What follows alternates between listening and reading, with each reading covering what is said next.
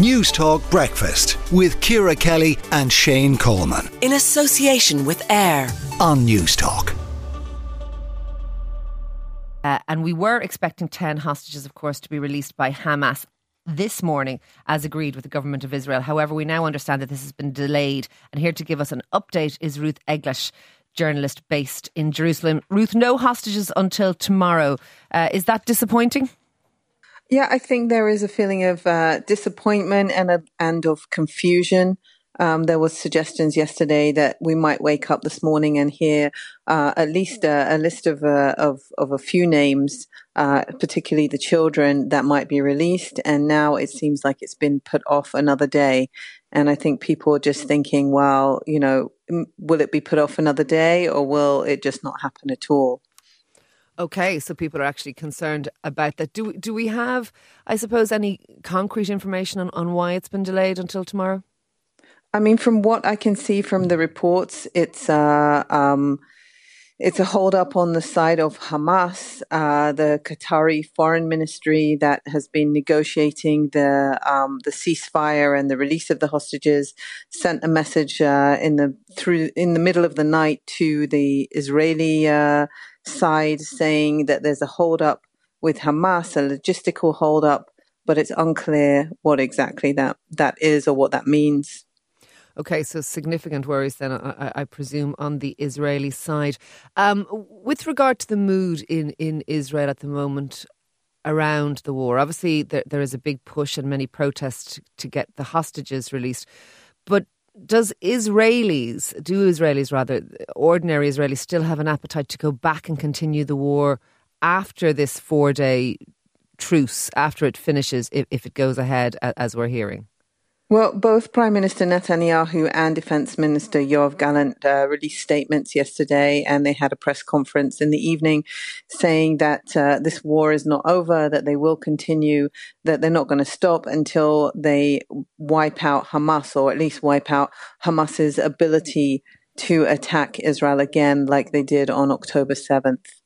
Okay. Uh, and that's what the government is saying. But with regard to the mood uh, among Israelis, do you think that there is an appetite for, for digging in and, and, and a longer term war here? I think, you know, people are exhausted here. War is never fun.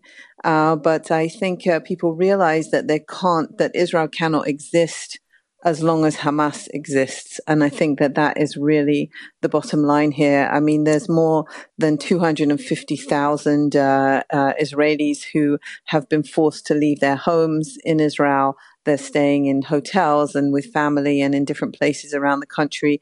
And at least half of those cannot go back yeah. to where they were living before unless the threat uh, has been removed, and that threat is, comes from Hamas. We are hearing Ruth, uh, uh, uh, it's difficult to verify reports out of Gaza, but that there have been some pushback against Hamas from ordinary Palestinians within Gaza and protests there. Do you have any information on that? I mean, I've seen, uh, you know, the same things. It's very hard to get reports out of Gaza. I think a lot of the journalists who were reporting from there, a lot of the local journalists have either left or have been killed themselves in airstrikes and in different events. So it's very hard to get information. But yes, I have seen, uh, you know, video clips on social media of uh, of ordinary people pushing back against Hamas and trying and and also you know cursing them and and blaming them for this uh, okay. for this situation. And very lastly, you know the world is watching this conflict, and much of the world is appalled at the humanitarian crisis within Gaza and at the number of Palestinians over thirteen thousand now who have been killed. That's notwithstanding the abhorrence of the brutal attack uh, on Israel by Hamas on the 7th of October.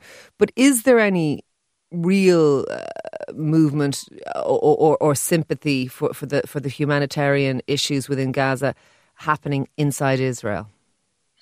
I think in Israel, people are obviously everyone, it, like you said, is concerned about the humanitarian crisis. But I think there is a feeling in Israel that this is a war for survival, um, and that trumps everything. Like you said, the the atrocities that were committed on October 7th are still very fresh in people's minds. It affected a very broad swath of uh, Israeli society, not just the people that live in the southern area. You know, there was this big uh, music festival where more than 300 yeah. people were, were murdered and thousands more were um, witnesses and survivors of that brutal attack.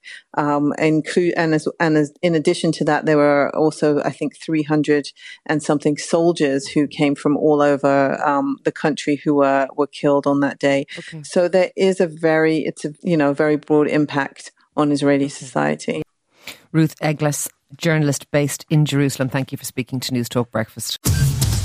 News Talk Breakfast with Ciara Kelly and Shane Coleman. In association with AIB. Weekday mornings at 7 on News Talk.